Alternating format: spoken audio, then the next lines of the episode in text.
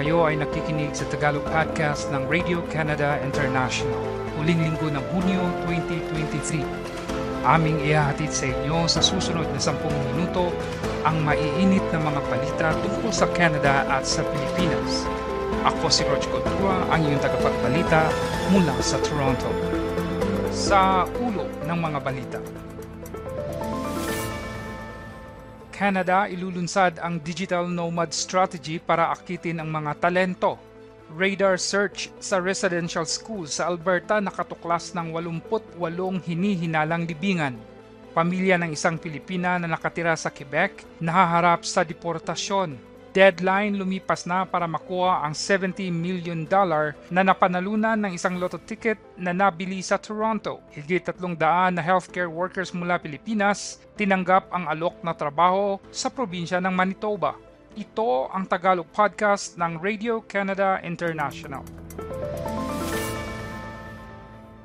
Inanunsyo ni Immigration Minister Sean Fraser ang tinatawag niyang Digital Nomad Strategy na pahihintulutan ang mga manggagawa na may foreign employer na manatili at magtrabaho sa Canada sa loob ng hanggang anim na buwan. Kung sila ay makakakuha ng job offer anya habang nasa bansa, ay maaari silang manatili sa Canada ng mas matagal. Sinabi niya na ang mga manggagawang ito ay gagastos ng pera sa mga komunidad sa bansa. Ang pahayag ni Fraser sa Collision Tech Conference sa Toronto ay nakapokus sa pangangailangan na akitin ang mga kwalipikadong manggagawa sa technology sector ng Canada. Ilan sa kanyang mga inanunsyo ay espesipikong tinatarget ang nasabing industriya, parte ng tinatawag ng Ministry na Tech Talent Strategy. Sa pagtatapos ng taon, ani Fraser, ang federal na gobyerno ay magdi-develop ng isang immigration stream para ang ilan sa pinakatalentadong tao sa mundo ay makapunta sa Canada para magtrabaho sa tech companies. May job offer man sila o wala. Hindi niya eksaktong ipinaliwanag kung sino ang magiging kwalipikado o ilang tao ang tatanggapin sa nabanggit na stream. Isang news release ang inisyo matapos ang kanyang pahayag na nagsasabi na ang gobyerno ay lilikha ng innovation stream sa ilalim ng International Mobility Program nito para sa skilled workers na nasa select in-demand occupations o nakadestino para magtrabaho sa mga kumpanya na pinipili ng gobyerno bilang nagko-contribute sa innovation goals.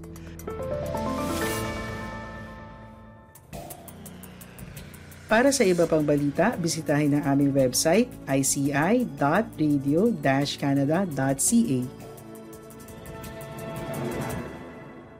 Natagpuan kamakailan ng researchers ng University of Alberta ang ebidensya na may 88 hinihinala na dimarkado na libingan malapit sa dating residential school. Pinangunahan ni Krisha Sopernant, ang direktor ng University of Alberta's Institute of Prairie and Indigenous Archaeology. Sinabi niya na nakatuon ang proyekto sa lugar na itinuro ng mga residential school survivors at ng elders ng komunidad. Sinorvey ng team ni Sopernant ang 4,500 metro kwadrado na lupain gamit ang ground penetrating radar upang maghanap ng mga hukay o grave shafts. Ayon sa kanya, nakahanap ang team ng sinyalis ng mga dimarkado na libingan sa labas ng sementeryo ng eskwelahan sa dalawang lokasyon. Isa sa mga ito ay malapit sa workshop sa bakura ng paaralan at ang isa ay malapit sa imbakan ng gulay o root cellar. Sinabi ni Sopernant na inirerekomenda ng research team ang dagdag na investigasyon sa mga libingan na natagpuan sa labas ng sementeryo sa Bakuran ng St. Bruno's Josard Residential School na pinatatakbo ng simbahang katoliko mula 1913 hanggang 1969.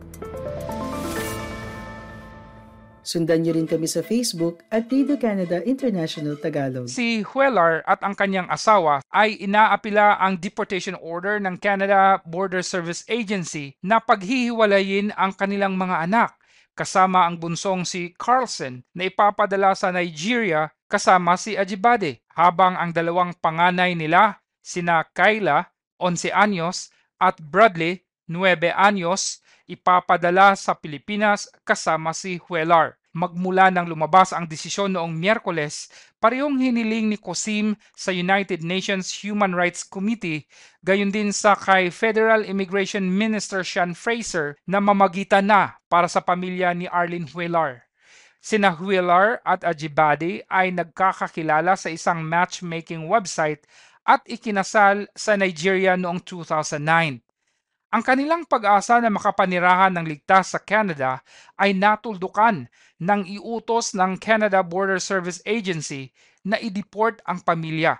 Hiniling ni Cosim na ipagpaliban ang deportasyon ng kanyang mga kliyente hanggang sa matanggap nila ang dokumento mula sa Pilipinas na magpapatunay na mayroong citizenship doon ang bunsong anak upang hindi mahiwalay ang anim na taong gulang sa kanyang mga nakatatandang kapatid. Hiniling din ng abogado na si Cosim sa hukuman na suspindihin ang removal order ng pamilya sa Canada habang hinihintay naman ang resulta ng kanilang kahilingan para sa permanent residency sa ilalim ng humanitarian and compassionate grounds na maaaring tumagal pa ng ilang buwan. I-follow nyo rin kami sa Twitter at RCI Tagalog. Sinabi ng Ontario Lottery and Gaming Corporation na walang na-validate na nanalong ticket para sa 70 million dollars na premyo sa alinman sa kanilang mga terminal bago ang deadline Miyerkules ng gabi para makuha ang jackpot. Pero sinasabi ng organisasyon na tinitingnan pa nito ang mga claims bago ang deadline noong Miyerkules ng gabi mula sa mga taong nagsabi na nawala ang kanilang winning ticket. Ayon sa OLG, higit 1,100 ang tawag na kanilang natanggap mula pa noong Mayo mula sa mga tao na nagsabing nawala ang kanilang ticket na binili noong nakaraang taon. Kailangan pa ng kanilang lottery investigators ng oras para masuri ang lahat ng potensyal na claims para sa 70 million dollar na premyo ang nanalong ticket ay sinasabing nabili sa isang lottery retailer sa East Toronto area ng Scarborough noong Hunyo 2022 at ito ang magiging pinakamalaking hindi na-claim na iisang jackpot sa kasaysayan ng Canada kung walang mahanap na winner. Magbibigay niya ang OLG ng update sa oras na makumpleto ang proseso sa pagre-review ng mga claims. Tinanggap ng mahigit tatlong daan na trained healthcare workers mula sa Pilipinas ang alok na pumunta at magtrabaho sa probinsya ng Manitoba, sabi ng probinsyal na gobyerno. Ang job offers ay ibinigay sa 348 healthcare workers na in-interview at pumasa sa screening test sa loob ng limang araw na recruitment mission sa Pilipinas noong Pebrero. Ang mga workers ay inaasahan na magtatrabaho sa 31 na iba't ibang komunidad sa Manitoba matapos makompleto ang immigration at licensing requirements ang mga taong ni-recruit ay pupunan ang mga role sa healthcare system bilang registered nurses, licensed practical nurses, at healthcare aides.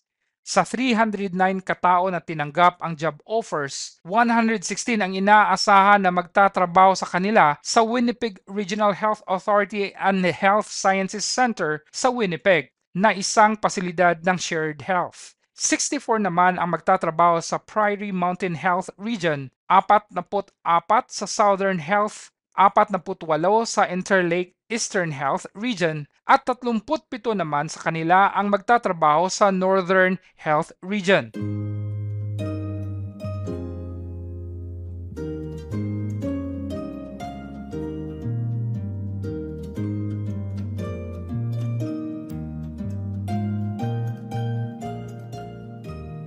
Inyong napakinggan ang Tagalog Podcast ng Radio Canada International. Maraming salamat sa pakikinig sa recap ng mga maiinit na balita sa linggong ito. Patuloy ang ating linggo-linggo na balitaan para sa mahalagang update sa mga kaganapan sa Canada at sa Pilipinas. Bisitahan ang aming Radio Canada International Tagalog website o kaya i-like at sundan kami sa RCI Tagalog Facebook page at Twitter para updated ka sa mga balita. Ako ang inyong lingkod, Rog Kultura, ang inyong tagapagbalita para sa Radio Canada International. Maraming salamat.